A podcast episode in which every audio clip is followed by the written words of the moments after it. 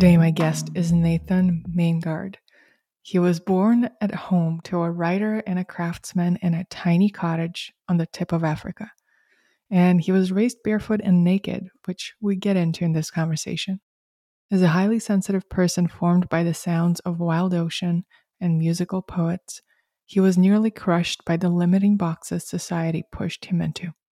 Through his inner healing journey of finding his enoughness, he has grown into an empowering wordsmith, healing facilitator, and transformational guide. His gift is to support down to earth seekers and free people as they feel, heal, and grow.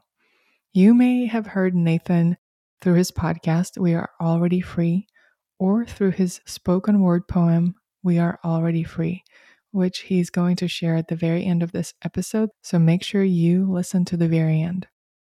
In this conversation, we get into what brought us together, ancestral lineage, and choosing to heal it for everybody in your family, overcoming the lineage of violence, the beauty that came out of Nathan's parents' divorce, his experience with family constellation therapy, how he overcame an addiction to hard drugs, some of the healing modalities and plant medicines Nathan has worked with finding the balance of feminine and masculine, and the polarizing shares on social media and a spoken word piece that went viral.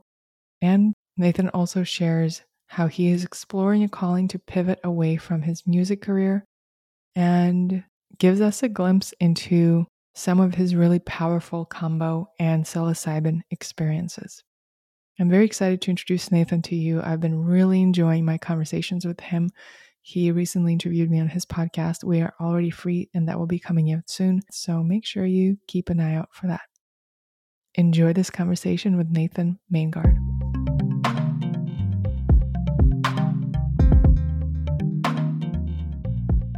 Two weeks ago, I was in the opposite role. Nathan, you were interviewing me, and now we're here, and I am so giddy and so excited.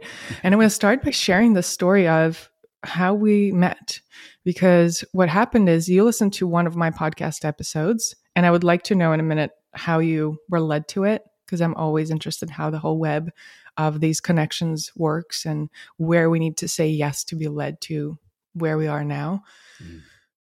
And you sent me a voice message on Instagram that was I felt so much presence and generosity and purity and love in it it was just it was interesting. As i was listening to it my brain was like okay what's the ask?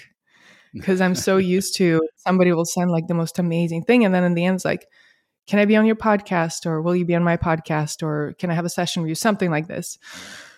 And it wasn't that at all. It just ended at thank you. And i was so moved by that and i could really i felt like i could feel your heart in it. And then you invited me to be on your podcast, and we had a blast. Your podcast is We Are Already Free if anybody wants to find that and be on the lookout for our conversation there. When we stopped recording, the conversation just kept flowing, and there was so much more to explore. And I was intuitively guided to have you back on here for a part two. So here we are, or part zero. Not sure. Doesn't really matter. oh, thank you. I have a full body goosebumps right now. So definitely feeling feeling good vibes and just really appreciate that reflection because yeah i mean I, I, I knew that i would love to have you on my podcast when i sent you that voice note but i i, I wasn't in that moment. I mean i just i think because i listened to a few back to back and it was just like i just felt that strong energy and i just thought geez i just really wanted to know how this how this is landing for me. Do you remember how you were led to my podcast I, I actually don't remember the exact way I first found you. I feel like what's coming up is that I was searching for something online, something around either social media or spirituality or consciousness. And a big thing for me has been, and actually kind of continues to be, using these platforms, is social media, as a way to connect and also acknowledging it for myself. It's it is it continues to be a massively addictive challenge like finding the balance between using it well and just sinking time and attention into it. And actually had a vision in one of my journey with mother ayahuasca where i was shown people staring at screens, at, at phones, at tablets, at um, computers, and and I was shown how by by staring into the screen, obviously where the attention goes, so reality goes, and so it was like people were feeding their consciousness into these machines and then it showed me it's like the eventual outcome of this is that everyone's going to want to upload themselves into the machine and achieve immortality that way and reincarnation that way. And then the medicine was like but that's already how it, life works organically. So so and it's not controlled top down by like someone who owns the company. I mean it was really that clear. It said like you are in an organic upload and download infinite existence so why not just do it organically? And so that's very much on my mind and in my heart a lot of the time and so as i'm stepping more into power and more into service and more into offerings through the internet and into the world i'm trying to do that well i'm practicing doing that in the most responsible way possible and i feel like i was searching for that kind of information when i first came across you. Yeah i do happen to dominate some of the conscious social media and conscious social media uh, tips, challenge, things like that, searches. Mm-hmm. I love SEO and I, I think it's such a fun way to play with. Okay, I have this these messages that I've downloaded and uh, through my own experience mostly and through my sessions with other people that's when a lot of it comes through of how to interact with it in a way that can be expansive every step of the way interact with social media and when i think about sharing it i feel like it's my responsibility to get it out there to as many people as possible. And so that's where SEO comes in. I love going in the back end and optimizing and making sure people who are searching for this can find it. And I love hearing the stories of how they do and what they type in and how that day they woke up and typically they didn't search it in this way, but that morning those are the words that dropped in and they were led exactly to my site. So mm. that's really cool. And it's so beautiful. Of course, you're a wordsmith, but the way that you described the vision that you saw with ayahuasca, I am tuning into is it's so easy to give away our power when we think about social media and kind of blame it on the big tech that they want something from us. But in mm-hmm. reality, most of the time, we're the ones who are choosing to feed our attention to that. And when we think about the finite time that we have every day to create and to consume, and how much of it goes to consumption and then subconsciously that becomes the soup of our life's creations. Mm-hmm. those are all conscious choices. I mean a lot of times we're unconscious when we're making them but they could be conscious. And mm. i love that exploration.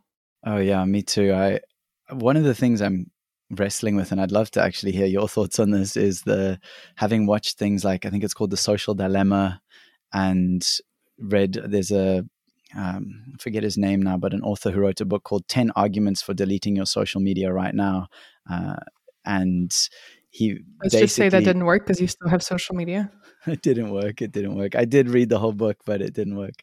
And, uh, and the, the, the thing that I kind of worries me is that I still have a monkey brain and I, they're designed like literally neuroscientists and psychologists are working getting paid a lot of money to make these applications and these platforms as absolutely addictive to my monkey brain as possible and i have tried you know blo- app blocking apps that block out certain things at certain times and all these different methods to to calm down the dopamine and I think the thing that's starting to make a difference now is things like ice baths, uh, particularly ice baths. Cold immersion is helping me to to learn more about dopamine in my in an from an experiential standpoint. And i still am aware that that my i as as a monkey mind having being is i'm constantly wrestling with a, a multi-billion dollar industry that is just wants more and more and more of my attention. And uh, yeah mm-hmm. that, i wrestle with that. And on the other side love everything that uh, so much about i mean we're connected through social media. I'm so grateful for that. What i'm hearing is you're trying to fight the system with its own methods. So they have a scientific approach to hacking your brain and having you spend more time on the apps. And then you're trying to hack that back, but you have less resources than those billion dollar companies. So most of the times you're probably not going to succeed. So I would say what comes to heart is drop into the heart, number one, uh, or drop into the body, number two, or into both. With ice baths, you're dropping into the body and drop into your heart. One thing that I do that has worked better than any kind of techie hacky things is before I pick up my phone to scroll or to check something on social media, I drop into my heart and ask myself, okay, am I meant to do this? Is this in my highest good right now? Is this how I actually want to spend my time and my energy right now? And when I do take that extra breath, it makes all the difference. Mm. I love that. That is, I haven't actually tried that, and I'm going to try that because that sounds exactly aligned with with the, the, kind of outcomes I'm looking for and the experience that I'm looking for. And I, one of the things I have done recently that's been very helpful is prioritizing more in person experiences. So I set an intention some time ago in a coaching session saying, you know, I really, I love working with my clients online. I, I adore the people I work with wherever they are in the world. And it's just so great. And I need more in person interaction. So I'm setting the intention. And then pretty soon after, as I've discovered, intention and action are like the perfect bedmates. And so I set that intention. And then I felt this call to like, I should start a, a circle where, where I just get people to my house and come do breath work and ice bath on my deck. And I started doing that. And pretty soon, that was happening really regularly and i was hanging out with people in person and looking into people's eyes in person and having these beautiful experiences and now i'm getting more one-to-one clients in person and so that's really supplementing and complementing the online work and it's it's it's um, resourcing me in a way that is allowing me to to kind of flow between those states more easily. Mm. yeah same. That was one of my big words in 2022 was community and that's mm. one of the big reasons why we moved from a tiny cabin in a town of 108 people to Austin, Texas, because I can go to a drum circle on a whim. I can go to a dance class. I can go to a movie theater. I can meet a friend at my favorite ice cream shop or coffee shop.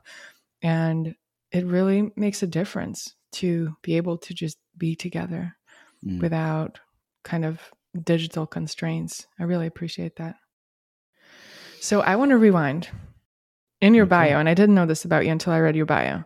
It said that you grew up naked, naked and free. Is that what it said? it said Maybe, naked and like barefoot, naked and barefoot in a tiny cottage in South Africa as essentially a wild child. So, how was that? And at what point did you get familiar with the the other world out there the world of technology and social media and schooling and government systems because you're somebody who is able to capture that freedom your whole podcast is about capturing that freedom that it seems like you experienced as a child so tell us a little bit about what was it like growing up mm-hmm.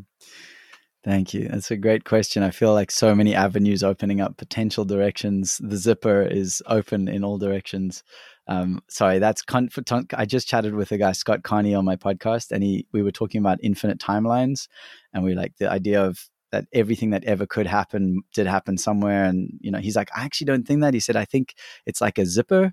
And when the zipper is unzipped, you can go, there's all these directional options. But once it zips closed, that is what happened. That's what's happening. And the, the present moment is where the zipper closes. Like we're always at that moment of the decision. Anyway, and I just love the image. And I don't know why I said it now, but it, the zipper of infinite timelines is what do I speak about first? So, okay, starting Scarborough. Scarborough is a little village, not so little anymore, but still just one of the most beautiful places I've ever seen in my life. And my parents, you know, when my dad moved there, it had no running water, no electricity. I think there was one telephone for the whole village. And he moved there as to get away from all the societal stuff. And then my mom uh, came in and they came in together and and decided that that was where they wanted to to start a family. And i was born in a little cottage on the floor and they purchased the property two properties behind that cottage they were renting. And then when i was a tiny little baby they built the house that i spent the first sort of 20 years of my life in.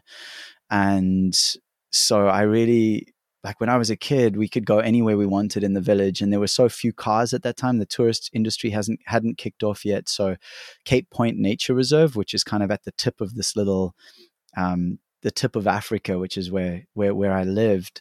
Um, Cape Point Nature Reserve wasn't even a tourist attraction then; it was nothing. So, so we had a few cars a day would drive through the village. It was really mellow, and so I could go anywhere I wanted in the village, and I would just hear my dad's whistle if he needed me home, you know, from wherever I was. He had a really loud whistle in it. And is, so, is it a special whistle? Um, yeah, I, I couldn't do it now, but it, it has a um, that little sound up down, but like super loud. and uh, so I would know it was him. And I mean, I think some of the, you know, like when did reality hit or like the tech, the world out there, I think it was already hitting when I was a kid. My both my parents were deeply traumatized bit people through their own journeys. Uh, my mom, just yeah, both of them had their stuff, and it's all it's all relative. So I, have learned over the years. I, I, used to judge it according. Well, I haven't been through stuff other people have, so who am I to complain or who's? But actually, it's all relative. We all get what we get, and it's hard for for for everyone, know, in some ways. And and so my childhood was both like really beautiful and free and also i was scared a lot of the time. I spent a lot of my childhood in in pretty abject fear and and i found refuge in words. I found refuge in i remember you know listening to music and reading. I read from a very young age and i remember listening to songs like uh, cat stevens sad lisa when I was like, I must have been seven or eight years old. I was, I remember how I was so small. I was like the same height as the speakers on the, on the counter next to me. And, and the words in his song, he says, her eyes are like windows trickling rain upon her pain getting deeper. And I remember being this little kid just being like, what? He's talking about rain and tears and the window hmm. pane, which is also the pain she's feeling, which is also her eyes that are trickling the tears, that is also the rain. And I was just like, what, what is happening inside of my head right now? Like, and that just started me on this lifelong love of, of lyricism and of the power of words to create images. And so that really carried me through. And then I think the big the big wake up call, if as it were, was uh, was going to school. Was what we call government schools here, which I think you call public schools. So um, I don't. it was brutal for me and it remained brutal throughout my schooling. I just, I just, I got so bullied because I was so open and so excited to connect authentically.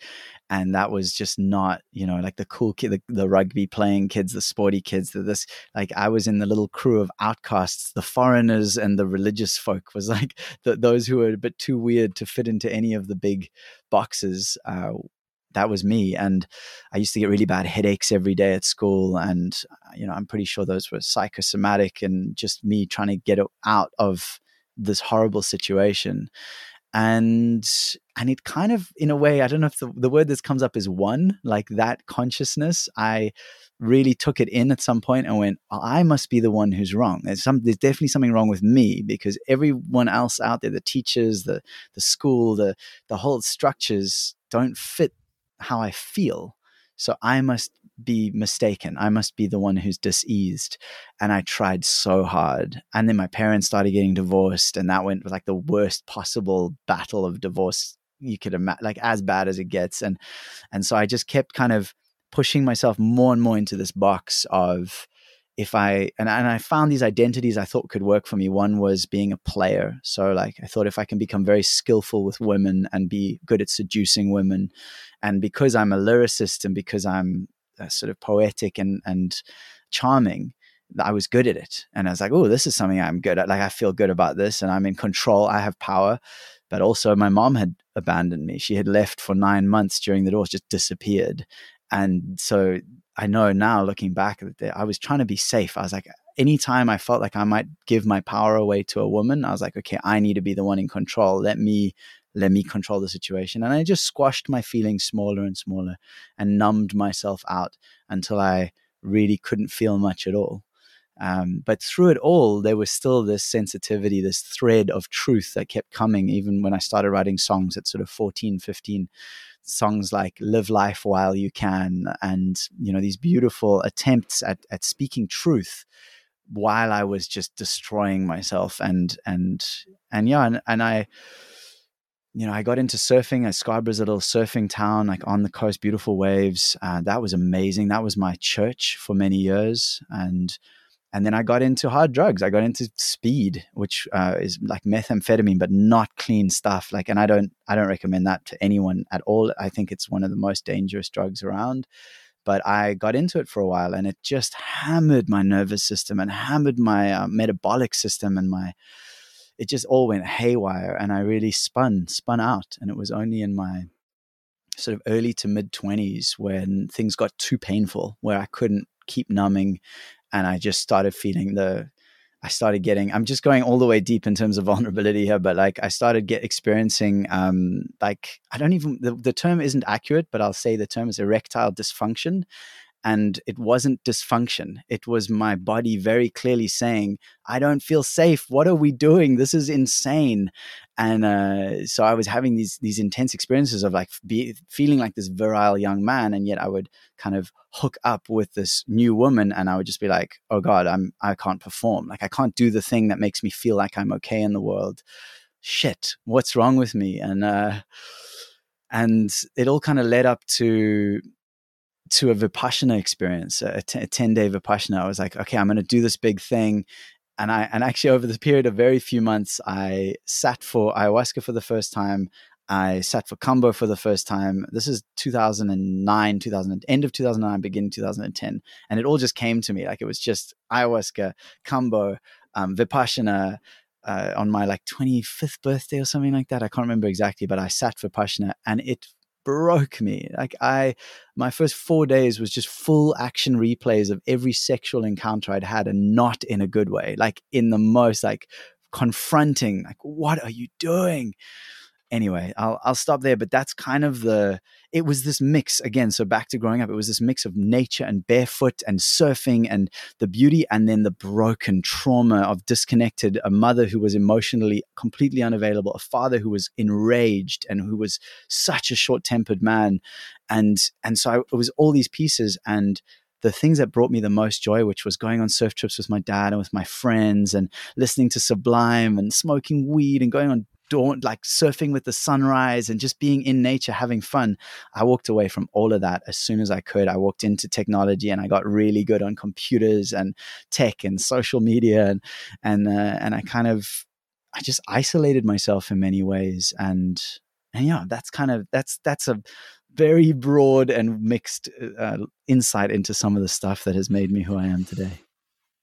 Mm, thank you so much for sharing. I've been jotting down some of the threads to explore deeper. And one of them is you mentioned that growing up, there was a fear. Like you were always scared. Do you remember what that fear was? Yeah. I mean, I remember elements of it. So part of it was my dad. So his, my, the male lineage is one on uh, in my family of violence and my father was himself brutally beaten by his father um, multiple times as a young person to the point of hospitalization. And uh, and interestingly enough he manifested a terrible motorcycle accident when he was like 17 years old. He went in through the side window of someone's car and shattered part of his upper spine and his shoulder and they you know he was in a coma for a month. They thought he was going to die.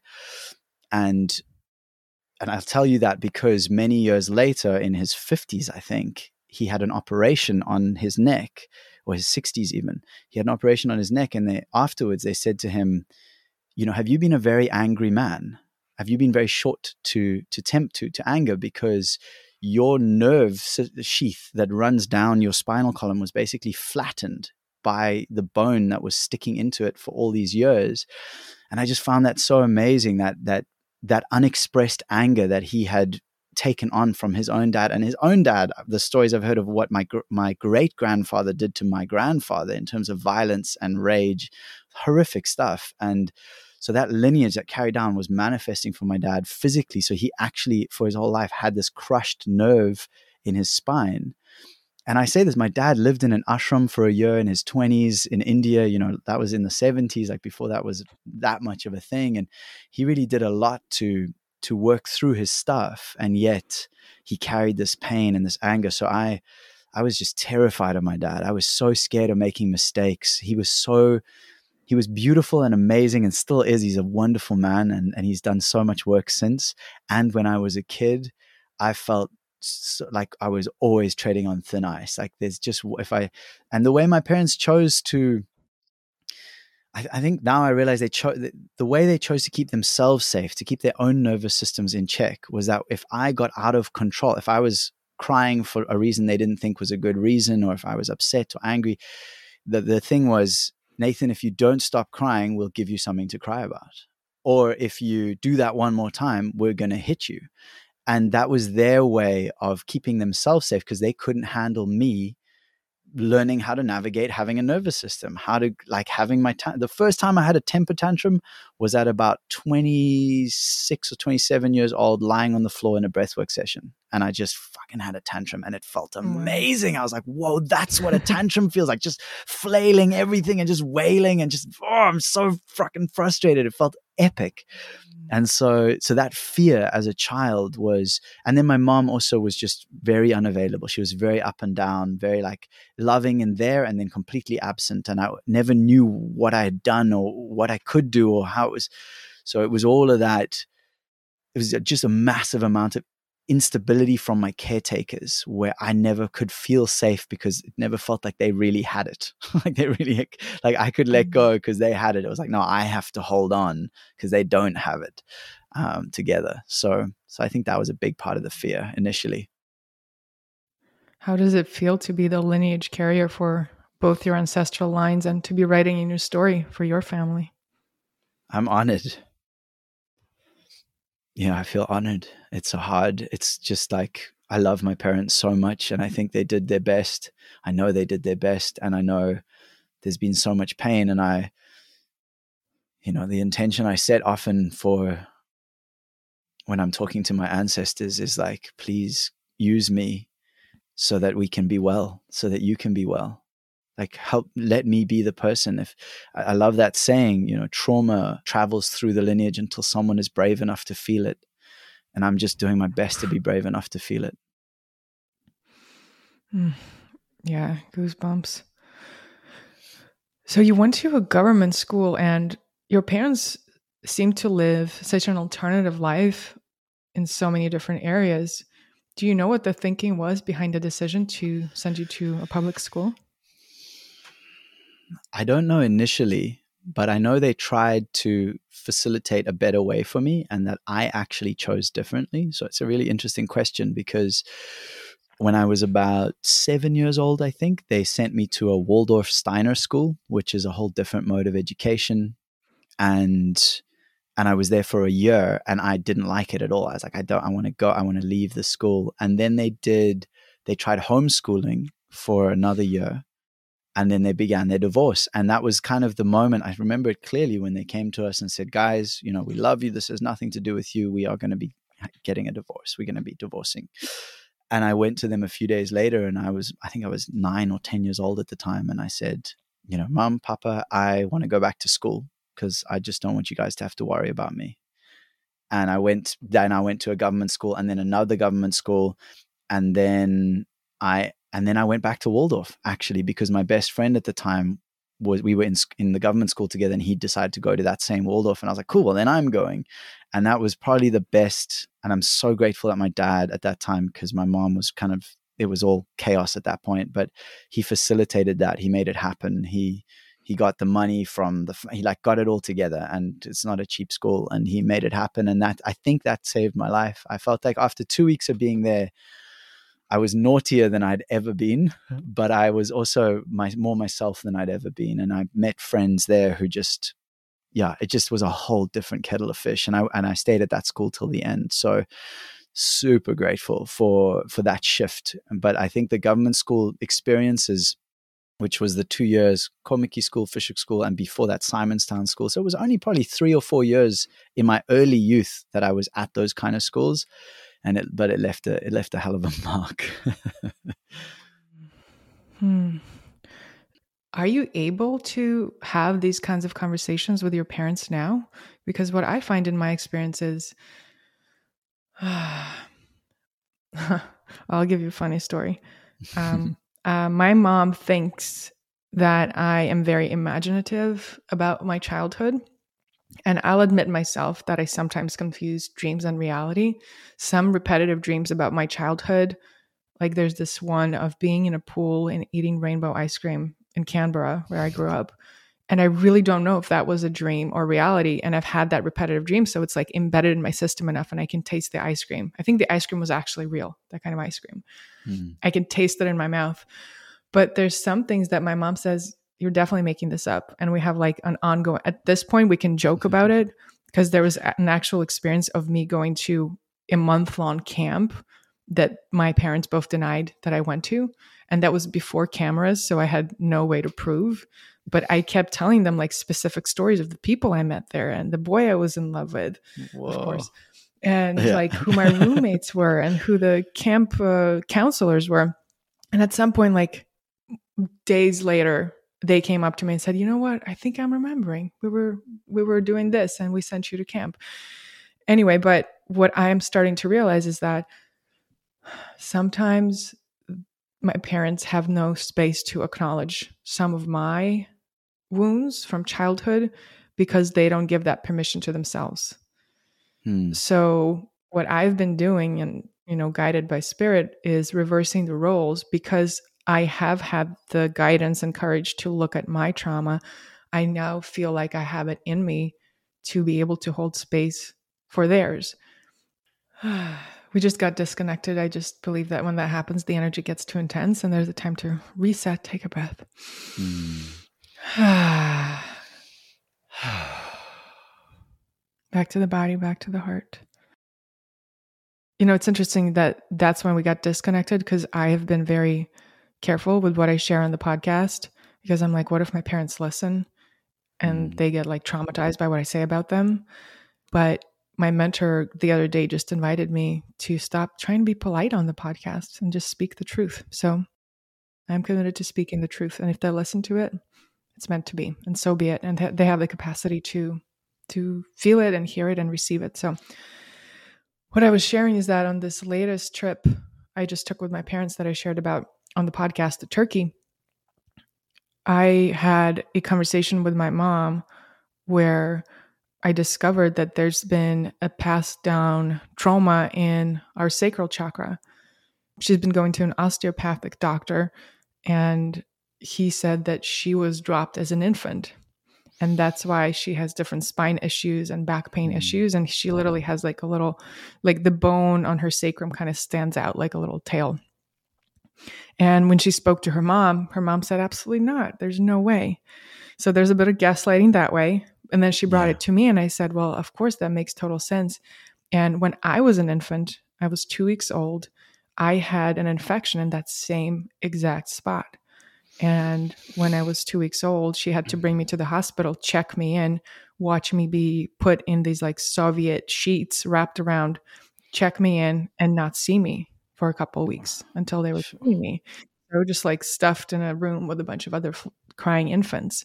Mm. And so unraveling that and hearing her say what she said and that discovery and choosing to consciously not pass that on to my child i felt like that was such an important piece before before i bring a human into this life with my husband and i'm curious you know you have so much awareness around the different patterns you've had and what you've taken away from your parents and the different things they've passed on to you and things you're meant to release in this lifetime for the whole lineage. Are you able to have these conversations with them? How does that go? Are they on their own healing journeys? Well thank you first of all for sharing your truth for sharing truth. I think that just that works for me. It's one of my favorite. I just think it's such a good it's a it's a good practice and i feel like our society is doesn't do that. So that's anyway thank you. I just appreciate that. Um, regarding my parents yes both of them have done massive work on themselves and continue to do so and i've had these kind of conversations with them many times and a part of it is accepting for me that they're never going to kind of get all of it and I'm thinking of something around my dad at this point.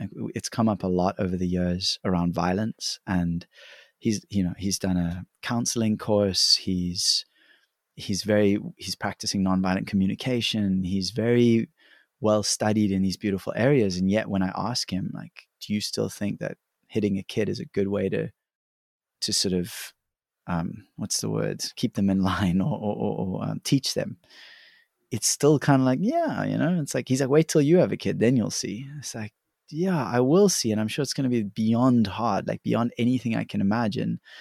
And I still think we can talk about how hitting a kid is just like so fucked up. like it, it's not the right thing and and i also don't want to you know he's so he's done so much work and he's, he's 73 and i love him i love hanging out with him he's a great dude to hang out with and he also doesn't own some of the stuff that is his to own i think in from my perspective this is and again i'm not saying this from a place of judgment i honor him and I honor his journey. And that's been a, an important piece for me. It came up in a family constellation some years ago where the question was like, do you judge your ancestors? Do you judge your grandfather for hitting your dad? Do you judge, you know, and I was like, yeah.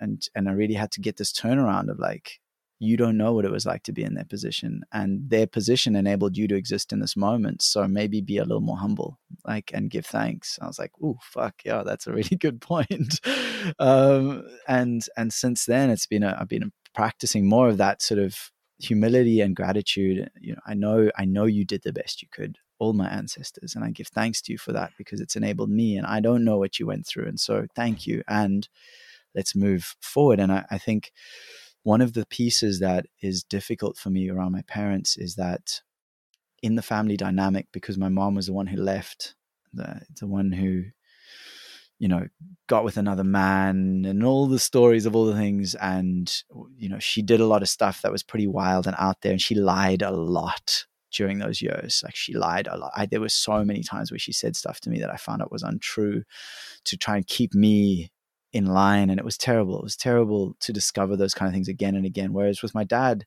he never really he never lied. He was always honest in some ways, but I think there was a deeper dishonesty, which was he did want to destroy my mom in some ways, even though he always said, "No, I want you guys to be friends. I want you to get on." I don't know, but there was also this like, mm, but you know. Then there were moments. Actually, one moment where I had been, I was now 16 years old. I was out there adventuring, exploring, my rollerblades, hitchhiking, catching trains, visiting friends, having fun. And through some series of events, I ended up at my mom's house on a Sunday afternoon. And we were actually having a conversation that was actually amicable and friendly.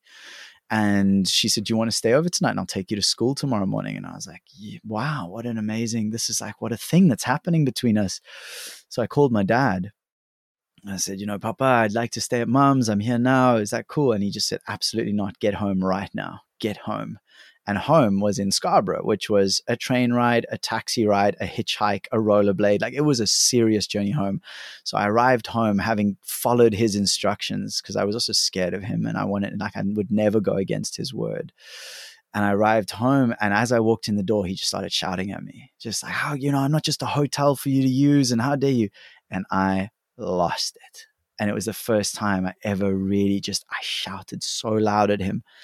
And I just said, you know, I've done everything you asked. And it's, it's, it's mad. Like, I can't remember what I said, but I just, I was so in righteous rage.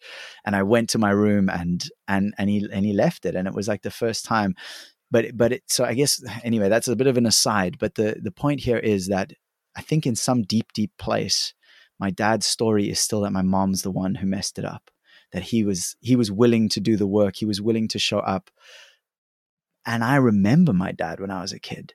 He was terrifying. He was so always right. He was always the king the the shining light the the, the good one.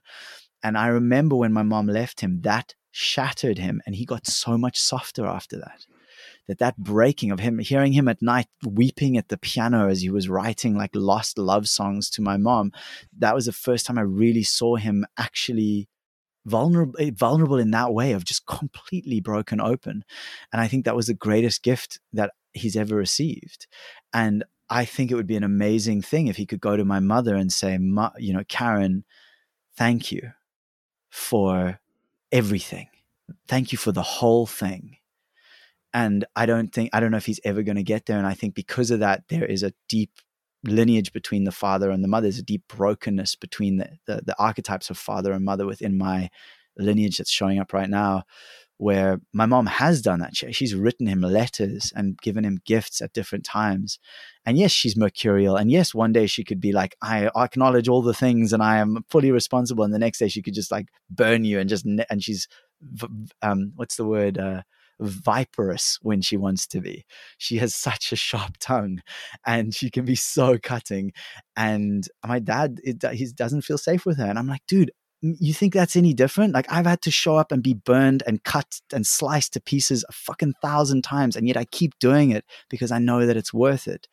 And and he's not. He's he's like my life is good now. He's got his lovely wife and his you know he's surfing and he feels good about his life. And I just so it's those pieces that I, I'm wrestling between. And yes, I have those conversations, but there's a boundary around. I don't want to push it till he's like I don't know. I don't. I, am still trying to find the balance between owning the tr- my mm. truth and witnessing and saying like, Papa, I don't think you're in integrity here. This doesn't seem in integrity to me.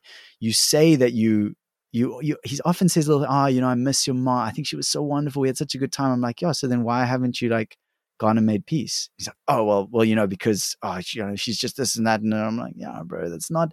There's there's something missed. You see it. There's something missing there." And we're actually in the midst of a massive rift in my family where my brother, my father, and myself have been ostracized by my by my sister Lucinda. So the, the my mother, my father had three children. I'm the eldest, and my brother Josh, and my sister Lucinda.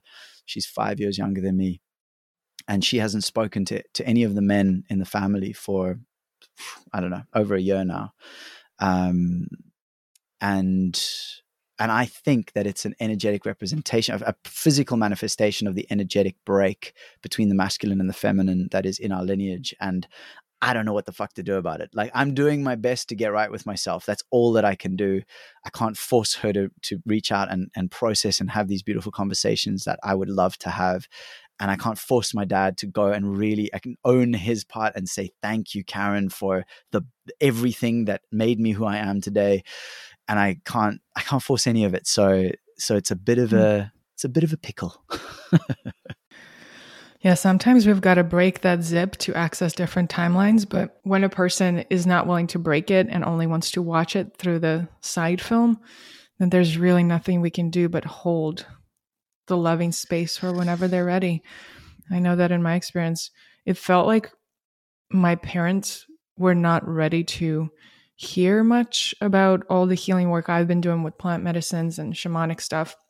Maybe it was a story I had made up based on their own socioeconomic conditioning and society beliefs. But with time, I remember I'm just, I had an amazing mushroom experience and I came home to visit them and I'm like, let me just, let me just say it and see how they react. Let me stop trying to be careful.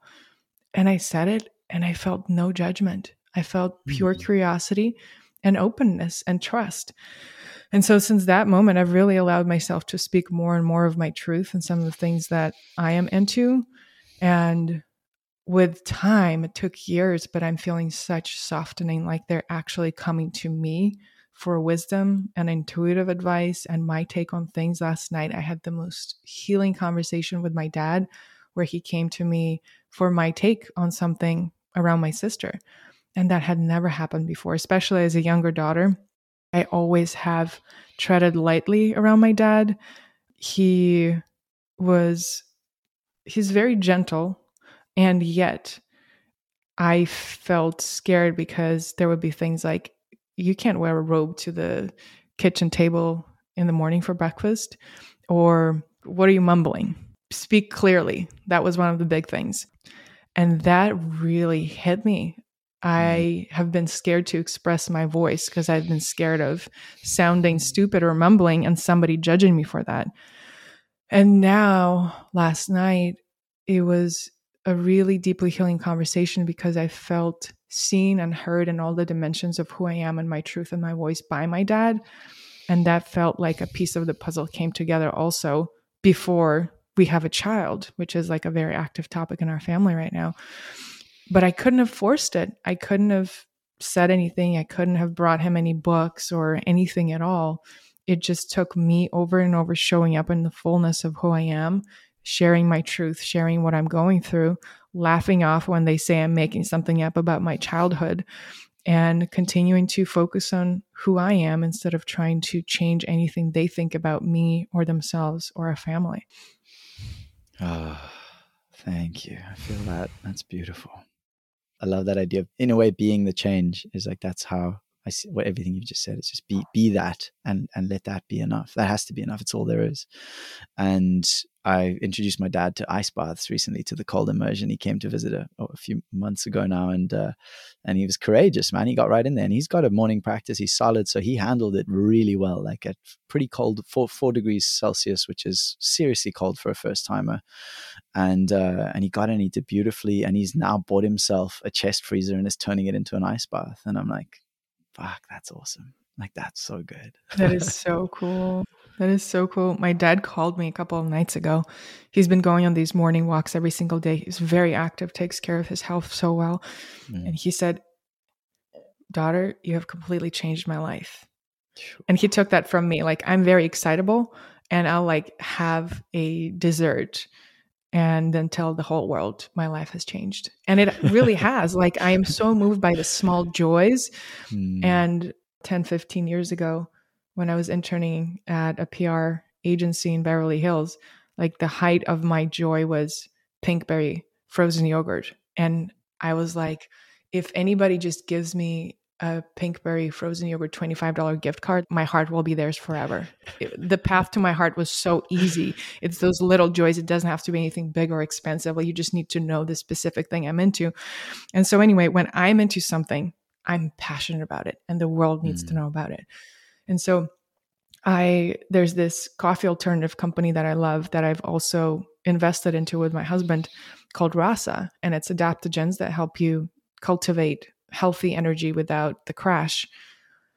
They're one of the coffee alternative companies that I love. I'm not exclusive with anybody, just putting that. and so I introduced my dad to that and I introduced him to it over a year ago and he didn't get into it until a couple of days ago when his doctor told him, you know, you really need to lean off caffeine. It will be a lot better for you to not drink it daily. And so he tried Rasa and he calls me and he says, You have completely changed my life. It's a completely bombastic, his words. Oh. I felt amazing. I was so clear. I want this to be my daily ritual. I'm going to be bringing it to office. So now I'm trying to figure out a way to send him more. And it was so it was so sweet. So it's it really moves me when our parents are open to learning from us and to experiencing life through our lens. And I love envisioning your dad in his cold plunge and maybe like having his own healing circles and inviting mm. community of people, you know, maybe more of his age or maybe not. And having these healing moments eye to eye. It's so cool. Mm. Yeah, I, thank you for that. You've changed my life. Bombastic. I love that there's a you've reminded me of a story with my dad and i and i think it's important to contextualize because my dad is amazing my mom is amazing and i and i love them. And so it's that that's been my journey. I was so angry with both of them for so long. And i eventually realized there's a i'm just going to segue slightly and then come back to it but the story of immaculée Ilibagiza who i'm hoping will one day be a guest on my podcast. She's a woman who went through i think it was a rwandan genocide uh, where her entire tribe was brutally murdered while she hid in a neighbor's toilet, like little bathroom space, for three months with a few other people, and she she literally heard the most horrific things happening outside. And She had to hide there. And she tells the story of how she just hated them. She hated them so much. She just hated and hated and hated. And the more she hated in the, for these three months that she was just stuck in this one space, all she was doing was just hating, the worse she felt physically. She was getting headaches and aches and she felt sick. And she just, and she eventually had an awakening where she realized that the hate was destroying her and she forgave them, truly forgave them, and was released of that, relieved of the pain that she'd been carrying. And that story just stays with me so much. So, so I really believe that I've gained so much since I forgave my parents and i'm still you know it comes it's none of it's like oh well now i've forgiven them so it's 100% all good i'm still triggered all the time and yet i come back to forgiveness because it feels so much better for me and i get to enjoy them so much more and so I was visiting my dad. This is already a few years ago. I was sitting in his little trailer that he has as a guest room.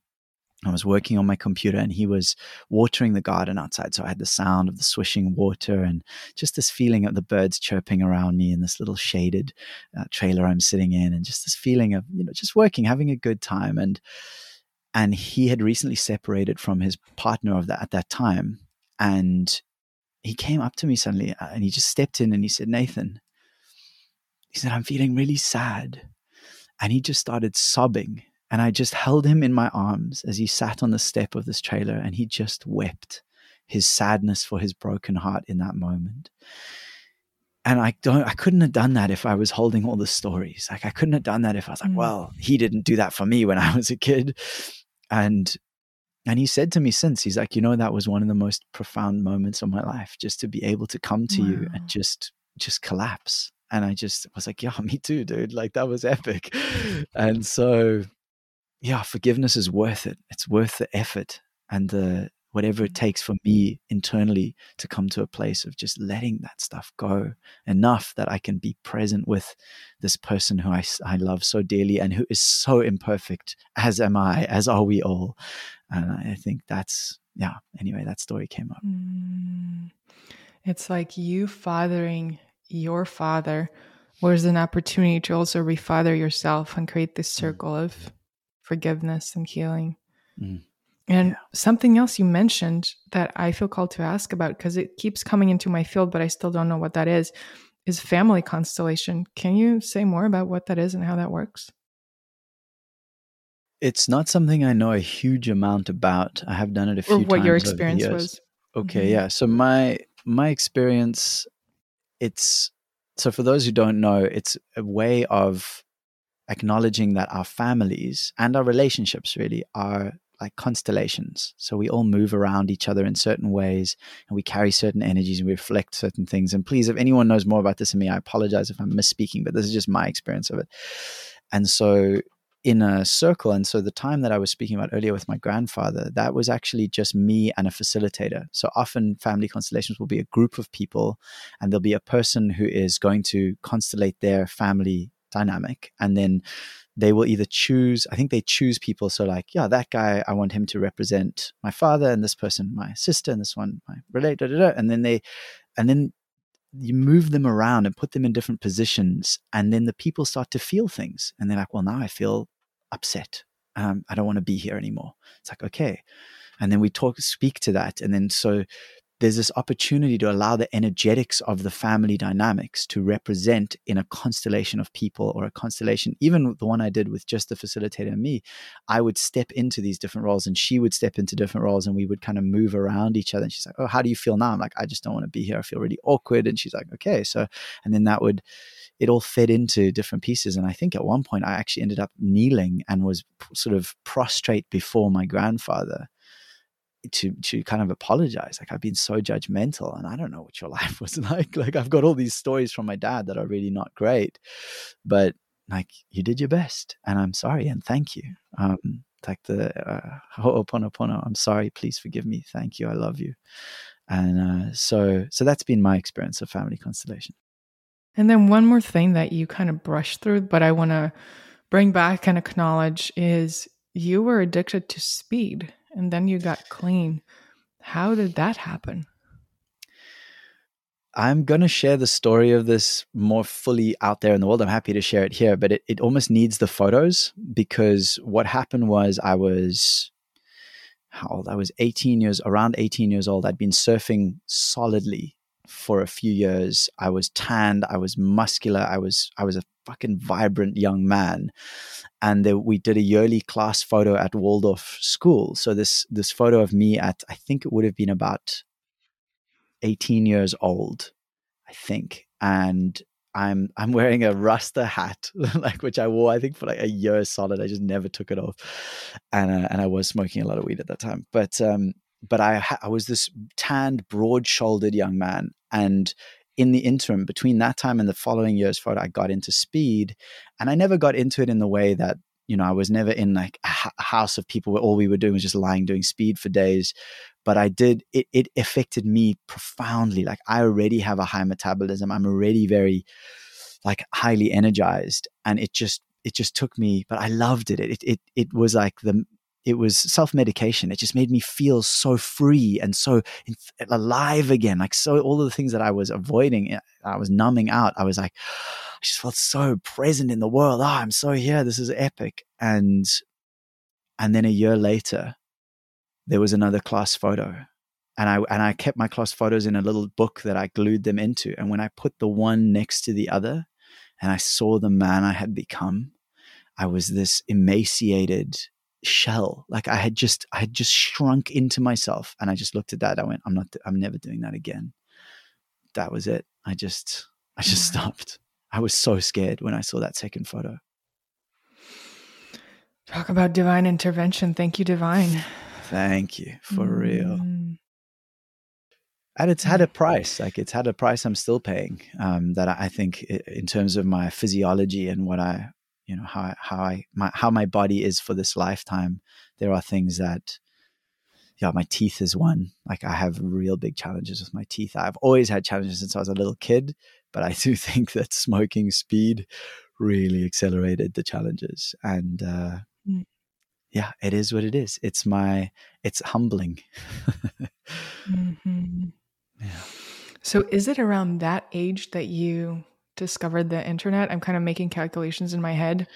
And it would make sense that like ICQ, MSN was around at that time. I would love to know mm. what you remember about first getting into the internet and social media and take us on a journey of hmm. we are already free and you starting to share your words and your poetry and your medicine that way. And also, by the way, Secret Life of Nathan I came across you on Twitter last night as I was preparing for the interview, and you have almost a million followers on Twitter. So take us all the way there.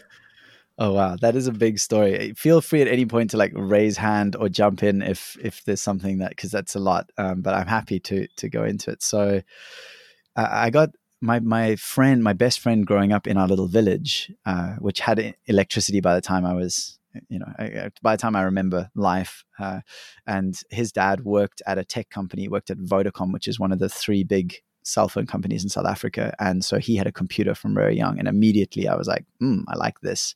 And I loved computer games. So I was on Sega and the first PlayStation. And like I was just so, so hooked on all of that. And from before even Windows, I think I was using DOS, like, and I was working out how to use computers. And so I, I really, I think someone said to me that it's part of an Aquarian aspect where we like technology is something that can be very attractive or, we can be very good at. And it, for me, that's certainly the case. It's, I, I, love it. It's, I have to be very wary of, I can't install computer games anymore. If I, if I do, I can only if I know that I can do like a two to three week disappearance into like it's i find it so engaging so I, I, don't really do that anymore because it's just i have other things that I'm, i have priorities um, but so so that was kind of the beginning and then and then porn honestly. Like as soon as we got little dial-up internet it was like downloading going on irc chat and trading porn pictures with and it was like at the age of 12 13 years old. When now i know the average age that kids are exposed to porn is i think nine which is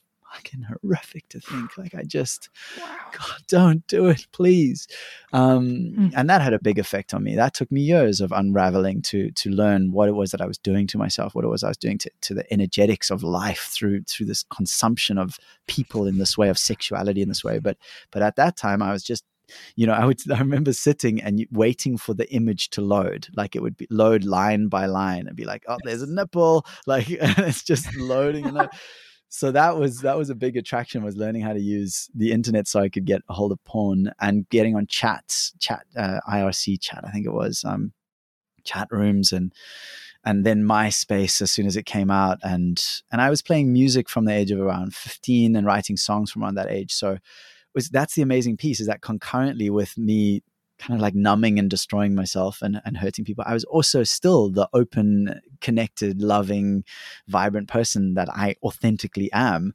And so these songs that were coming out was all about that kind of stuff. And oh man, I, I wrote some terrible songs back then, really bad, uh, which is normal. That's uh, to be expected. Uh, there's there's actually a beautiful uh, monologue that I listened to by Ira Glass, which I've listened to quite a lot. That's on it's on put it, someone put it on YouTube. It's like two and a half minutes long, and it's got the text of what he's saying, and he basically talks about the creative process. He's, you know, uh, you're creative because you have good taste. That's what makes you a, very creative person. You have good taste, and so because you have good taste, when you first start creating something, you're like, this is kind of shit. Like this isn't really good, because you have good taste. You know that, and he said that's when most people give up but you have to go through that. You have to just create and create and create and create and create.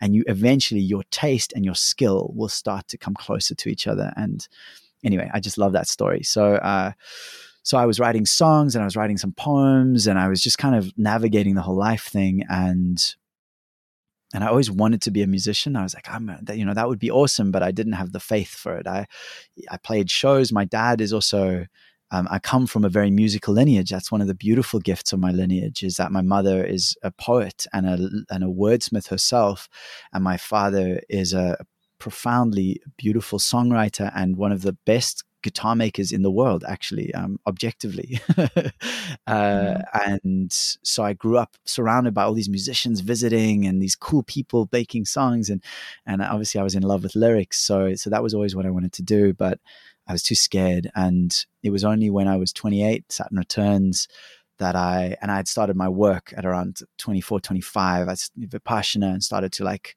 shift my relationship. And after Vipassana, because of that sexual, like the intensity of that experience, I came out of that and I was like, I'm not doing that anymore. And then immediately got in bed with with a friend of mine and had this, such a bad it was like just all the intensity came back i was like no no no okay no and i decided and i took a vow of celibacy at the age of like 25 or whatever it was.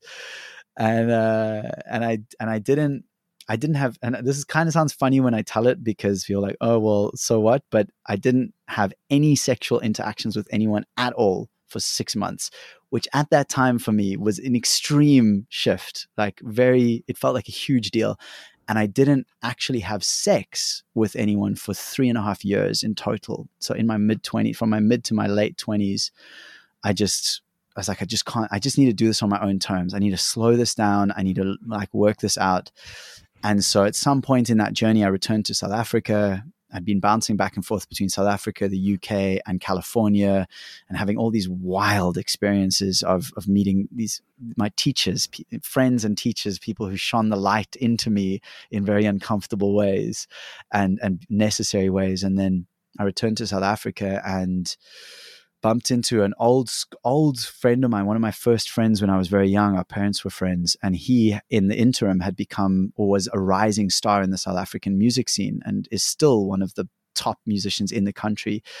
And what's crazy about him, this is the beauty of life, is that my whole life, because we were born three weeks apart, I'm three weeks older than him, and we were pretty good friends when we were very young and then we kind of grew apart but he always was the shining one.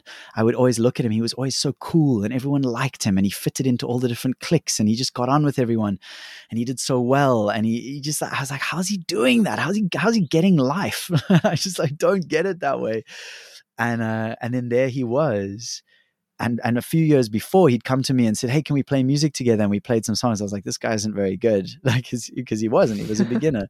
And then now i returned to south africa and he's like playing the biggest stages you can play in south africa and he's just killing it. Like people love him. He's massively famous. I'm hearing him on the radio everywhere. I see his posters everywhere and i'm just like being confronted by this shining one shining the light into my darkness of why haven't i done what i want to do with my life? And so at that point i, I bumped into him him at a at an event somewhere, and, and he's like, "Yeah, everything's awesome." His name's Jeremy Loops, by the way, if anyone wants to look him up. Um, and and he's a lovely dude, as as we all are. We're lovely. Everyone's people are lovely, and uh, and I struggled so much with it. I was so upset that he like, oh, this is so painful, and so I committed to to music at the age of 28. I was like, I'm gonna do it, and uh, a month and a half later, my neck went into spasm for the first time and has been on and off going into spasm ever since. and uh, and it's on the right side, and it's yeah, it's so much male lineage stuff. But anyway, I'm I'm working through it, and it's a lot better now than it was. But that journey was important. I was a professional musician for almost 10 years. I was in London at times. I, I I was part of the formation of a, a, group of a collaboration of friends called the Lyrical Nomads, which included Sam Garrett and Roman and Nio and Thomas James Smith and a few others who joined. And and actually, they're all doing phenomenally well musically now, um, spe- especially Nio, Roman, and Sam Garrett. And and I miss them so much. I haven't seen them in years, but I'm going to see them this year. It's happening. Intention is set and anyway, yes. at some point, I, I, just couldn't. I was living in London, and my body was just so sore, and I wasn't like feeling that. And I just, like, I need to go back to South Africa. I need to reconnect to to light, to nature, and to being that person I was. That that yeah, I want to get back in the water, which I still haven't really done, which is funny. But um, but yeah, I then fell apart. I just fell apart completely. I had a very successful Patreon page. Um, I had uh, at one time I was one of the top 100 musicians on Patreon. I was it was flowing. It was going so well. My patrons loved me. I was we were engaged, and I just couldn't maintain the output, the creative output. I just couldn't keep showing up because I was had I hadn't gone deep. I hadn't died yet. I hadn't gone deep enough, and and to to jump into the story around the Twitter thing. So that's when I first committed to music. So 2011, I made the commitment. I'm going to play music somehow. This guy found me on Twitter. He started, I had like 300 followers on Twitter. Um, if Twitter even existed then. Anyway, from whenever Twitter existed, and I had a few hundred followers, and and he got on my mailing list, and I was just this little dude nobody knew about, and I was just writing my newsletters once in a while, and he would just respond to pretty much everyone, really kindly, with really nice insights, not asking for anything, just completely like there and he was in and was just such a nice dude like one of my first sort of fans in a way and and eventually I clicked through the signature after you know a few months. I clicked the signature in his in his in his email, and he had over a million followers on Twitter. And I was like, dude, who are you? And what the hell's going on? Like, how do you have what? who, what's happening? And he said, well, I actually run a business. I'm in the states, and I run a business where I help creators and creatives and people just in general to to increase their followings on Twitter by using this technique called follow unfollow, where we set up these algorithms that you know we follow lots of people and then we unfollow the ones who don't follow back. And there's this whole thing that it's automated. And and he said you know if you want to use it i'd give it to you for free. Like i just want to help you. So you know let me know. And i thought i was like this feels weird somehow. There's something not right about this. Like this and, and he's like well you could, if you want just try it for a few weeks. And if it doesn't have an effect then or you don't like it then just stop. There's no so i was like okay let's do it. And within a few weeks i had you know hundreds and hundreds of followers starting to grow. And the the response i was getting from the people who were engaging was thank you so much for following me. I would never have found your music otherwise. I love what you're doing. Thank you so much and so i kept kept doing it i kept doing it for i don't know a few years till it got up to around a million followers and i just eventually was like this just isn't feeling right and i'm not engaging and it's just not flowing so i stopped and then at some point i used like an, another automated thing to unfollow every like i needed to start over and so so yeah, that that's that story. And and again, I, I reached this point. I'd moved back to South Africa. I'd met my partner, Carly, who is uh, my life partner, and we were beginning that relationship. And I was burning out. I just couldn't. I couldn't get back into creating consistent. I just couldn't make it happen, and I was so frustrated with myself, and I felt so bad. I felt like such a failure, such a like a, such a fuck up basically. Like i've got all this beauty and i and i'm not using it. So i, I was like okay i'll release another album. So i raised some funds through a crowd a crowdfunding campaign on patreon and then i didn't fulfill my promises. I didn't send the rewards. I i mean i really like it's bad. Like it just felt so bad. And the worse it got the the, the deeper i was in the shit. And um and yeah i just had a dark night of the soul. I burnt out. I, I was suicidal ideation just just did not want to be in life. And so through that, over time, I knew I wanted to heal. I wanted to get well, and I didn't want to. And even my family, who's like not at all pro um, medication generally, although I'm not, a, you know, all good if it helps, go for it. But my these close people were like, dude, maybe you need to get on antidepressants. Like it's kind of like it's worrying and the more research I did about antidepressants, I was like, that doesn't seem like it's going to help me at all. Like that seems like I'm just going to get, it's going to be actually worse in the long run. And I kept coming up, and I'd worked with plant medicines in 2010 briefly, like ayahuasca. I'd had three different ceremonies with ayahuasca. Um, I'd sat with Kambo once, or no, actually twice. Uh, and then I walked away from all of it. I'd done some breath work, and I just was like, nah, I'm, move away from all of that. And uh, and I through the research, I was like, okay, mushrooms. Like, I want to sit with sacred mushrooms. That feels was calling me. It had called me. I felt it calling me for the first time since I was a teenager, f- playing with them as for fun. Um, and and I so I found a therapist, and I started seeing her, and she was op- she was cl- secretly working with plant medicines because she would lose her license if that was discovered here in South Africa, um, which is ridiculous. But she it was her she felt it was her moral obligation. So I began working with the plant medicines and and you know had the journey of healing. Is like yes, everything feels better, and then oh my god, I fucked it all up again. It's all chaos, and nothing's ever going to get better. And then okay, no, take another step, take another step, get up one more time, and then and slowly, slowly forming a morning practice, taking a bit better care of myself, just like just keep showing up when I can and just and allow that to to move and move and move and and so that eventually led to to this this unfolding of the the lockdowns which was like this huge thing that I actually ignored at first uh, and I could ignore because Kylie and I, uh, her, she, her family has a farm just outside of Cape Town. So as soon as the lockdown started, we just went back to the farm where we'd been living already, and that's where I met my dog Sasa. Um, and so we were there with Sasa with the dogs. Everything was beautiful and just like pretty mellow. And I wanted to talk. At first, I just ignored it because I've seen it happen so many times where they're like the swine flu or this thing, and oh no, you need to do the shots because everyone's gonna die. And I've always just been like, eh, I, that stuff doesn't work. Like I, I know I've been through that journey of trying out mainstream medicine and seeing how it's just a farce generally. I'm generalizing, but uh, in general, and then and then I was like, no, people are really taking this seriously. Like people are thinking this is actually a thing where you have to get an injection or you're a bad person or you're going to kill your grandmother or they're not talking at all about immune systems or about any of the stuff that to me seems self-evident. I, I don't feel I'm not scared in the slightest. I know that I'm good. I, I get sick. I'm happy. Like I trust my immune system anyway, so I started posting little things around. Oh, have you noticed that it's only like people already beyond like 85 plus in Italy who are dying? And like, yes, that's sad, but like, should we talk about that? And it was just so polarizing and so like, oh, you're, you're how dare you? And people arguing in the comments. I was like, oh, I'm not going to do this. This sucks. Like, I don't, I'm not interested in this. Did you get of, censored? I didn't. know. no. It was still before the censoring really kicked off big time. Um, and so I left it. And then uh, but I kept feeling this bubbling of like, no, I have something to say here and it feels important, it feels truthful to me. And I started writing for the first time in my life. I started writing something I really love long form spoken word poetry.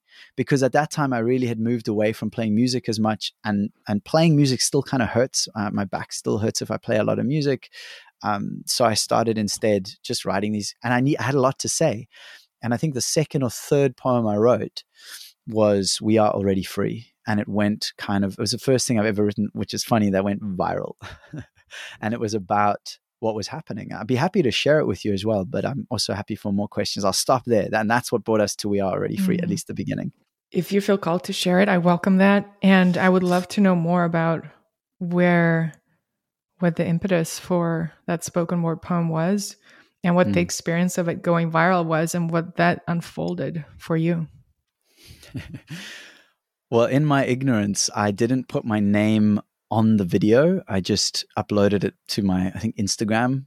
And then it's people started sharing it and they started downloading it and sharing it everywhere else. And very quickly, people didn't know who I was. Who's this guy doing this awesome poem? And and so I think many people out there have enjoyed that poem and still don't know who I am. Um, so from that, I, I mean, I went I started a Telegram channel which has just over 2,000 people in it. And those 2,000 people arrived within the space of like a month because it was being shared in Australia a lot.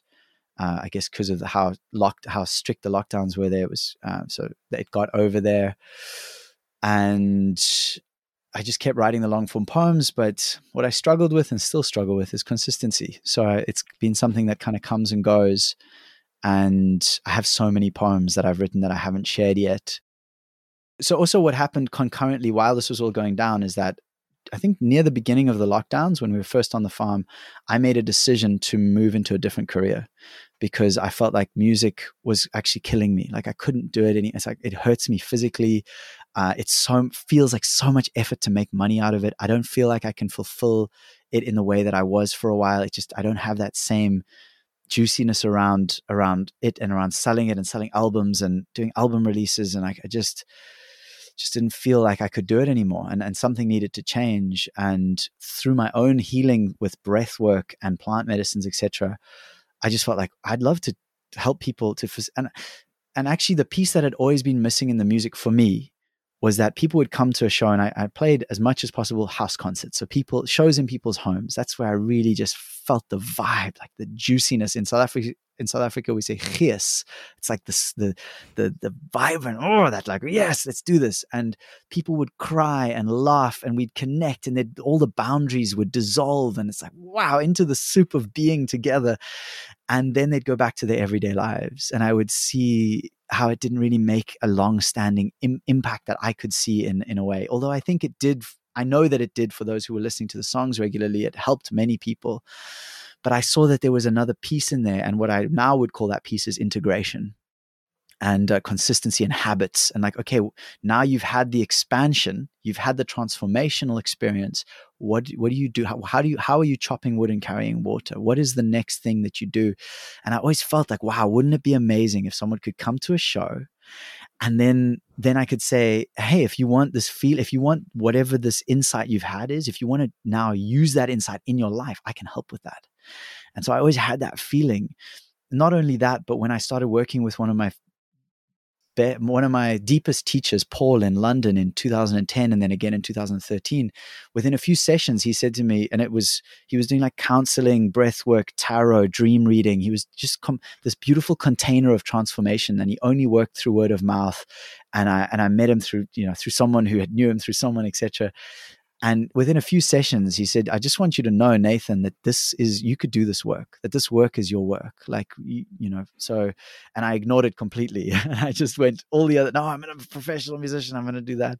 And, uh, and so finally I surrendered and I was like, okay, I'm going to, I'm going to allow myself to go into this new way of being, this breath work and, and coaching and facilitation and all these different things. And it's been, so that was all happening during the lockdowns i was educating myself and studying and and and coming through to this point where i'm at now and i've completely forgotten what question you asked uh, but yeah that's that that that was I, that transformation is the shift I've, had to let go of the identity of nathan the musician and allow mm. myself to be just nathan who i am and through who i am mm. i serve other people's transformation and and the best thing i can do is be really real and that's that's my gift in the world.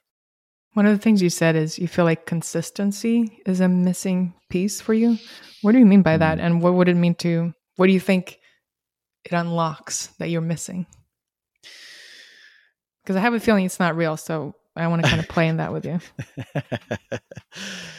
Um so when I say that, I mean, so for example, having a consistent creative practice. So that would be sitting down on a maybe daily basis and writing whatever comes out and just letting it happen. Because when I do, whenever I sit down to write, or pretty much something beautiful happens and I, and I really enjoy it and it brings me a lot of joy. But the resistance I feel to do it is, is quite massive. And so I've be- and one of the things I've noticed as I've become more consistent in my morning practice, so my breath work, my stretches, my kettlebells, my ice bath, as I become more consistent in those practices, my whole rest of my life expands. And funnily enough, I just saw your Twitter, your old Twitter, the the, the breakfast. What was it? Breakfast criminals. Yeah, you say there, and I've been trying to think of the term to describe this to people, but I, and I've been like, if you win the morning, you win the day, and and you said it perfectly. I think you said, uh, how did you say it? Do you remember? How you start your days, how you start your life. Yeah, how you start your day is like how you live your life. I think you said, and that was like the most accurate. Yes, that's right. Yeah, and I and because I heard a quote some years ago, which was, "How we spend our days is, of course, how we spend our lives." and that that hit me so deep i was like that's exactly it i can't wait for some other day to live my life this is the only one i have and then the deeper realization that I had was how I spend my morning is generally how my I spend my day. That like the when I wake up, that is the moment I have the most power in my entire day, and therefore in my entire life. What am I gonna? What do I? What is true for me now? What is necessary for me now? What do I do now? And then I'm then I'm in power. Um, so so consistency for me is honoring honoring life by choosing to show up for it on a daily basis. if mm. that makes sense. I feel like showing up for life is a creative practice. It doesn't need to be a contained, there needs to be an output. What if the mm-hmm. output mm-hmm. is just a way of being or a conversation or a thought? that's yeah. not written down or documented with your name on it. Yes, I agree. I agree with you, and I am. Um, funnily enough, I I've had the urge recently to try smoking weed, like marijuana, because when I do, and I and I haven't consistently since I was 19, 20 years old, and I'm now 38. Because what it does for me, I get very scared because it shows me all the busyness that I'm running all the time. And so I've had this urge for a while now. I'm actually growing a plant right now, uh, which is awesome. And I'm hoping that she, that it's a female. I don't know yet, but I, I'm hoping it's a lady. And and then I will start to practice a bit with this medicine because I feel like I need support from a powerful feminine teacher uh, to help me to actually drop into the moment and just be like, what's now? Instead of what should be now or what should I do, what should I have done, or like, okay, what's now? What's actually right now? What do I feel like doing? I don't think I give myself mm. enough of that.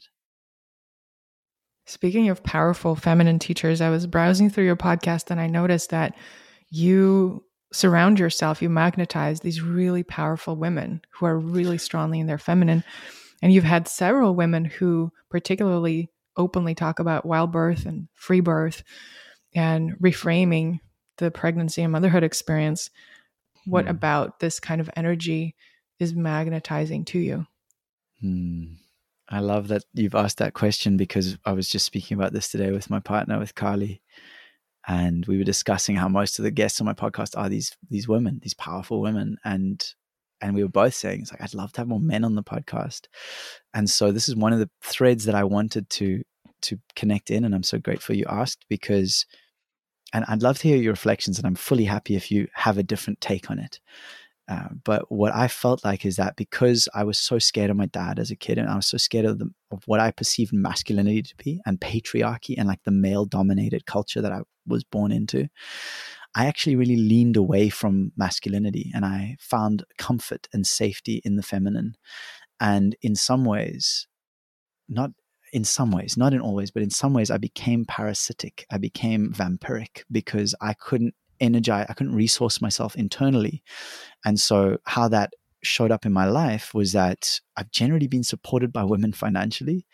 Um, first, when my mom, when I was a teenager, I was like in such a victim state. My mom was giving me money for a while, and all I was doing was just drinking it away and just living in London and just doing nothing and feeling terrible about life and just treat, mistreating myself and others and then and then around even the Patreon, I think most of the people who supported me on Patreon, the majority was like sort of middle aged women, like motherly women, uh, who really connected with what I was doing. And so, by the same token, Carly is the primary breadwinner in our family at this point and has been since we met.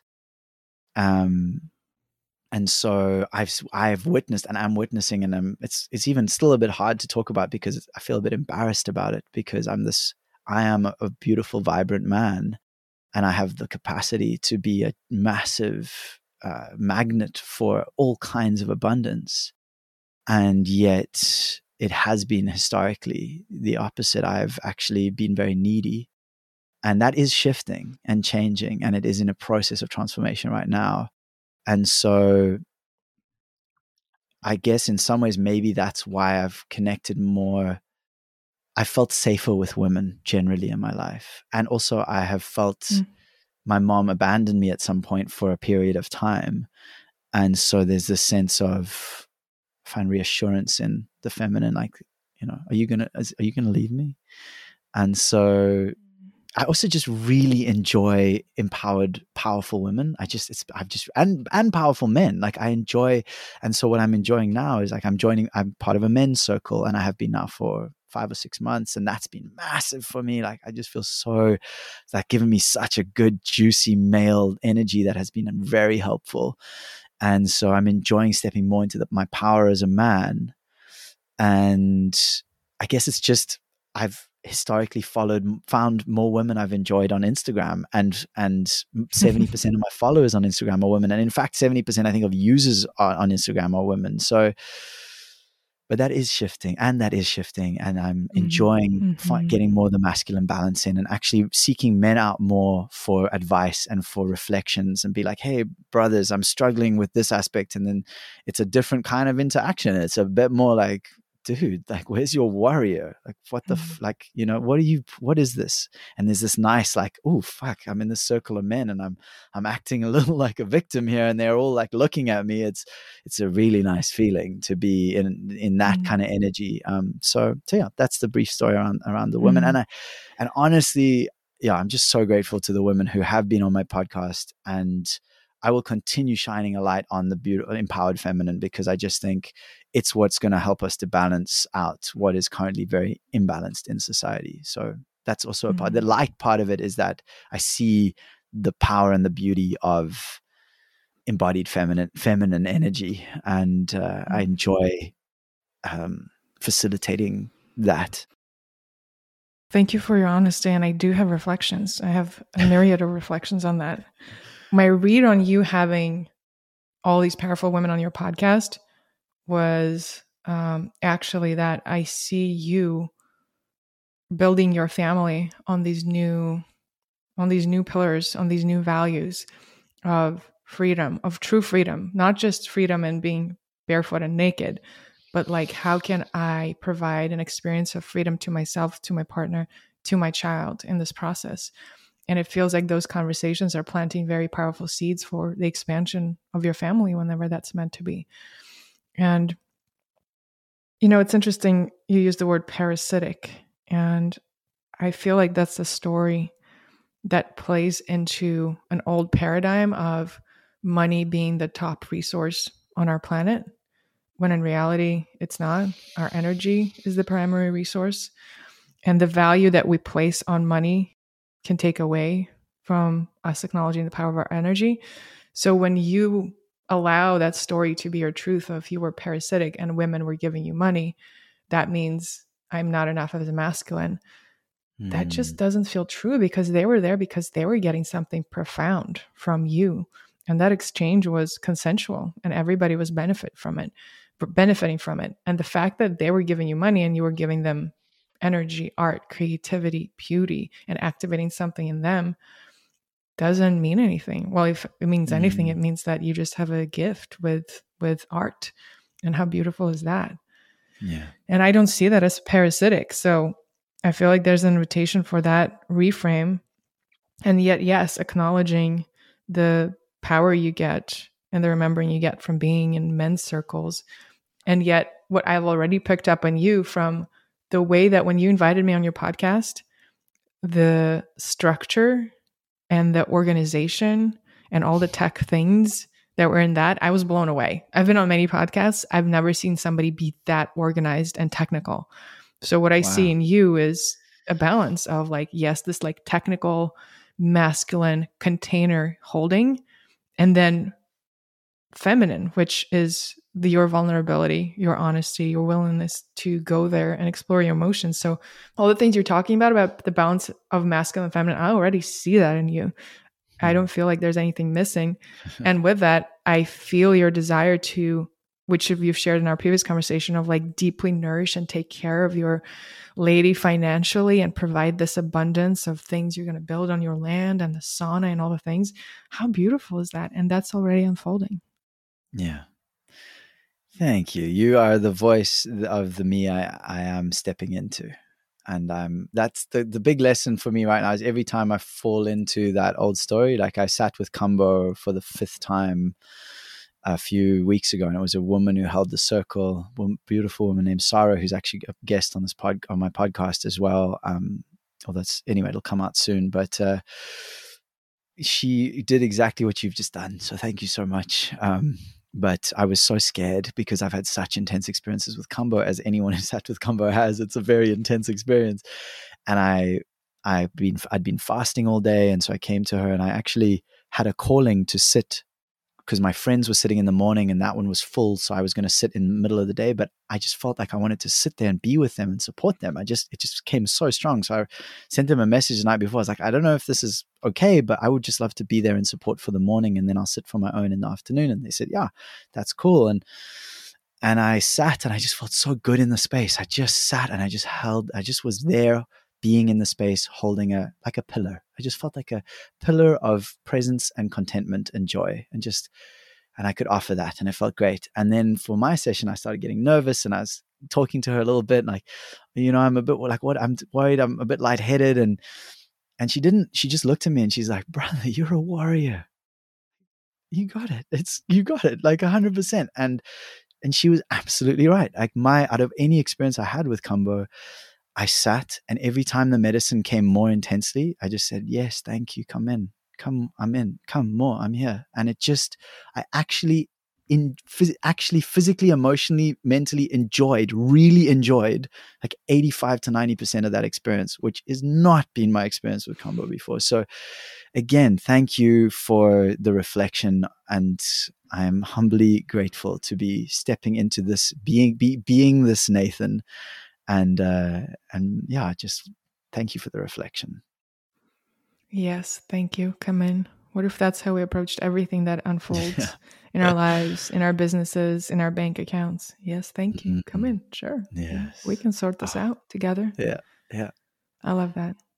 Yeah, I love that too. And you're and also just to honor uh, it's one of the tendencies I've noticed about myself is that I I tend to focus on the lack, on where I'm not enough and where it isn't where like the the taker, the this, the that. And at the same time, yes, absolutely. The women I've had on my podcast, I have on my podcast because I think they are the leaders that I need and that the people I want to share this with need right now to embody and model a better way of being, literally a better way of being. That birth is powerful and beautiful, and that money is flowing like energy, and energy is money, and that we can actually live a life that is fantastic right now and that's the entire intention around we are already free is to i keep thinking of the story of michelangelo and i think i told you the story when you were on my podcast i can't i've told it to a few people recently so i can't remember who but it's basically when people asked michelangelo the master creator how did you carve david he's so perfect how did you carve this sculpture that is so perfect and his reply was simply I just took everything away that wasn't David. And when David was all that was left, it was finished. It's like that's it's so simple. It's so straightforward. We are already free. Is that all we all I have to do is remember to let go of the parts that no longer serve or that are no longer me or that aren't me or that are and just be already free. I'm already it. There's nowhere else to go. It's like the mm. story of getting somewhere that is in its way the Enlightenment Trap was what I was discussing, a book that one of my previous guests has written. This idea that we have to get somewhere and then it'll all be whatever it's meant to be. Mm. And so, yeah, thank you. It is, and it is honoring, I think, meeting Kylie and loving her so much, so much that I was willing to get into my own shadow and look at my own shit in, in a relational way, whereas I'd been doing it all alone before. And just how, yeah, this desire. I have an, a vision that I will share. It is a precious vision to me. It is probably the most precious vision I've ever had.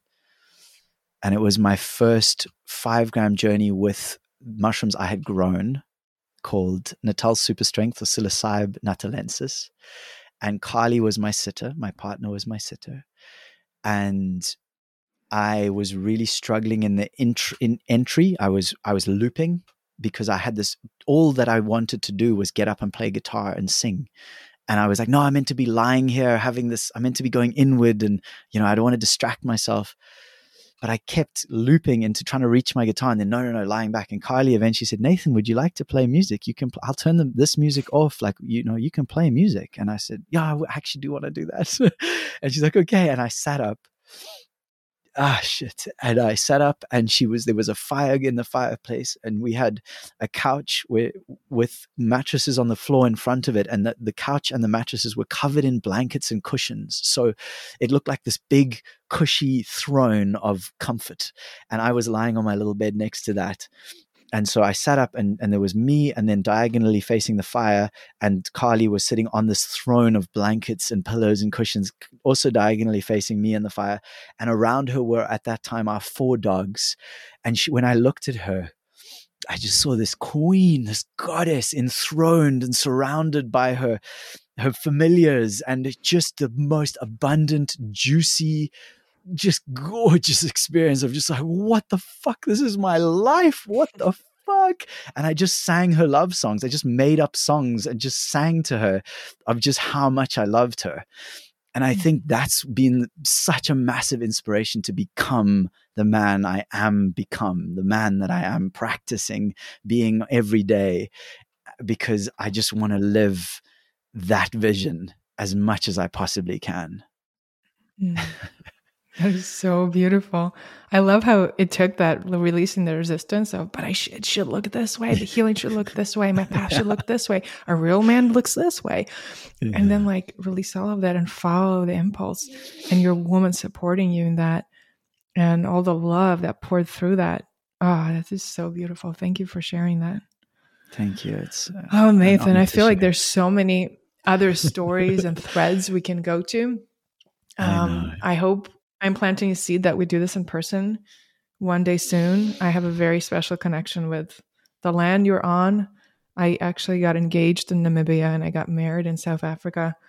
And my dog is an African dog. And mm. I don't know exactly why there's all these threads pulling me onto that sacred land, but it is a big part of my lifetime. And um, perhaps that's where I will meet you in person and we'll do a cold plunge and maybe sit mm. with sacred mushrooms and kiss the land. Mm, I love that. We didn't even talk about Africa. It was uh, so we have so many things to talk about. If there's time, I don't know how the time is. I've lost track entirely, but may I share that poem? We are already free. It is. I would love to share it. I would. That sounds like an absolutely beautiful way to bring this all together. Yes, please.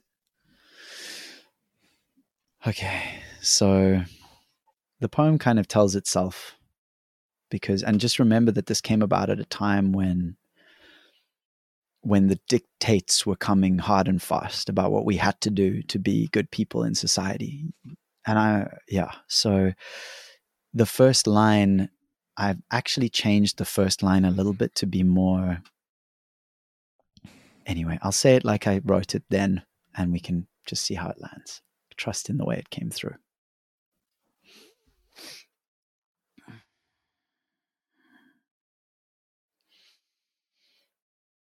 If you believe that you can vaccinate yourself to health or consume your way to wealth, if you think nature's a fool because you're not a part of the pool of life in all its branches, then I sincerely wish you blessings. And I think you're taking chances. Though I would never dictate how you choose to feel great, I'd only ask the same weight for my perceptions and the actions I choose to take. Imagine if I told you that, uh, for the good of all, you could no longer eat a takeout, drink Coca Cola, or consume fear. Sorry, I mean media, globally owned by five corporations, but perhaps let's save that for a future explanation. Imagine if I said that the science was in.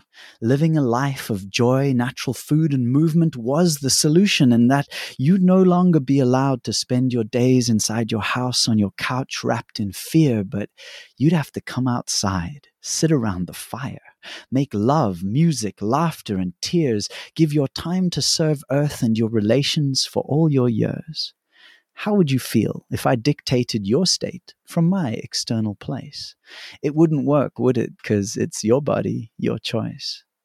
Now, the same folk who say it's okay to poison the well, have you heard of glyphosate? Look it up, it is living hell. Those same people say that they only care for getting back to normal and your health when they sit on the boards of the corporations selling medications that increases their wealth. Hidden in their words is a grain of truth. This society seeks to homogenize you, to normalize the way life comes through until you are nothing more than a resource, consumable, disposable, broken like a wild horse, saddled, bridled with no conceivable recourse, drained, debrained, your energy a devoured force until it's too late, and you say, I wish I had bucked sooner, for my children are the next course. So here's an invitation from the heart of love in action. Take a breath and let it go. Feel your gut reaction.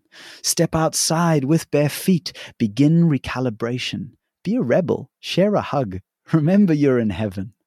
And if all that is not enough, then please stop blaming those of us, the millions hidden under all that noise and fluff, we who electrify our lives with truth beyond the lies.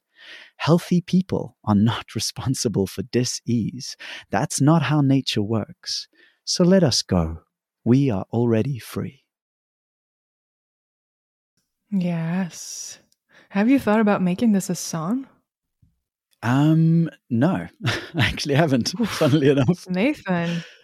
Okay, okay. So I've got to share this with you. In 2020, I've always had the dream of expressing my voice through the medicine of song, but I never had the musical ability, or so I told myself.